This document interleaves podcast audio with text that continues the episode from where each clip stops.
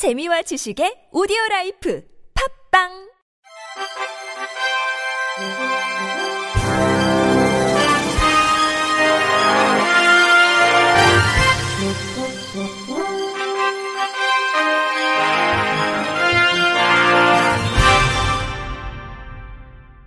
청취자 여러분 안녕하십니까?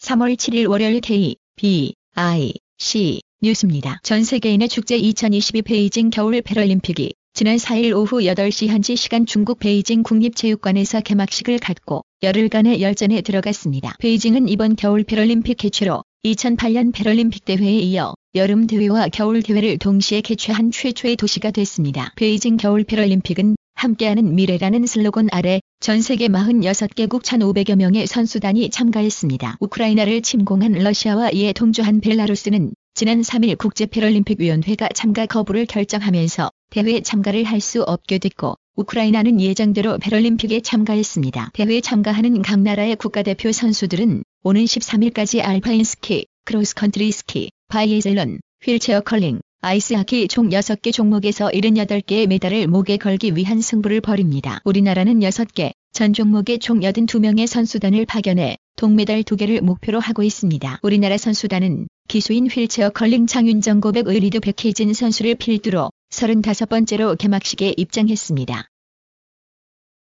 20대 대통령 선거 사전 투표 첫날 장애인 단체가 참정권의 완전한 보장을 위한 선거제도 개선을 촉구했습니다. 장애인 차별금지 추진연대 등 7개 장애인 단체로 구성된 장애인 참정권 대응팀은 지난 4일 오전 종로구 사전투표소인 종로 장애인 복지관 앞에서 기자회견을 열고 헌법이 보장한 참정권을 장애인 유권자에게도 온전히 보장하라고 요구했습니다. 단체는 1948년 5월 10일 최초의 국회의원 선거가 치러진 이후 70여 년간 참정권을 보장하기 위한 많은 제도 개선과 법 개정이 있었지만 장애인 투표권을 고려한 제도 개선과 법 개정도 언제나 가장 마지막이었다고 주장했습니다. 이들은 공직선거법 내용만 보더라도 거동이 불편한 장애인을 위한 1층 투표소 설치가 법에 명시됐지만 적절한 장소가 없는 경우에는 그러하지 아니한다는 예외 규정이 장애인의 투표소 접근을 가로막고 있다고 말했습니다. 또 토론에서는 수어 통역사 한 명이 여러 후보의 말을 통역해 제대로 된 정보를 얻기 어렵고 발달장애인의 경우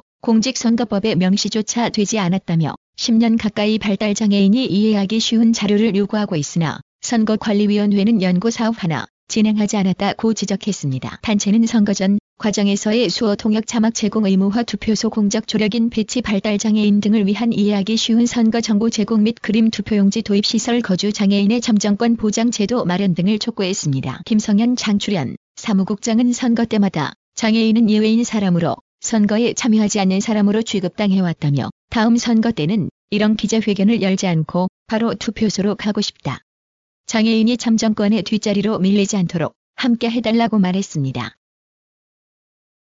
강원 강릉 지역 한 투표소에서 시각장애인이 투표소에 점자 보조기가 없어 투표를 하지 못하고 돌아가는 일이 발생했습니다. 4일 오전 7시 30분 경 사전 투표를 하기 위해 강릉의 한 투표소를 방문한 시각장애 1급인 49살 이모 씨는 투표 점자 보조기를 요구했지만 투표소 관계자는 이 씨에게 점자 보조기를 찾고 있으니 잠시만 기다려달라는 말을 반복했습니다. 20여 분을 기다린 이 씨는 투표소에 방문한 시민들이 자신을 보고 웅성거리는 듯한 느낌을 받았고 수치심을 느껴 투표를 포기하고 자리를 떴습니다. 이 씨는 투표소로 향하기 전 선관위에 전화를 걸어 해당 투표소에 점자 보조기가 있는지 확인까지 한 것으로 알려졌습니다. 이 씨는 점자 보조기가 없는 투표소는 살면서 처음 겪는다면서 대책 없이 기다리기만 하는 동안 주변을 지나는 사람들에게 동물원의 원숭이가 된 것 같은 기분이었다. 고울분을 토했습니다. 이어 선거관리위원회는 시각장애인들의 투표권을 제대로 보장해야 한다고 밝혔습니다. 강릉시 선거관리위원회 관계자는 행정실수로 투표를 하지 못한 민원인께 진심으로 사과드린다면서 시내 모든 투표소의 사회적 약자 장애인 투표권 보장을 위한 준비 상황을 재점검하고 상황이 재발하지 않도록 만전을 기하겠다고 말했습니다.